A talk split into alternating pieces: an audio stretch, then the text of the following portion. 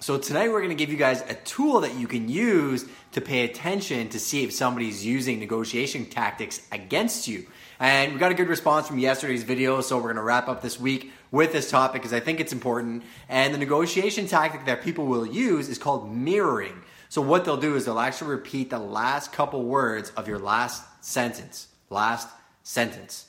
And they'll do this two or three times because it makes you more amenable to them or more open to suggestion for the next thing that they're going to say. So pay attention if you're in a negotiation or even day to day and see if somebody's using mirroring against you to make sure that you keep the upper hand in that negotiation or whatever conversation you happen to be having.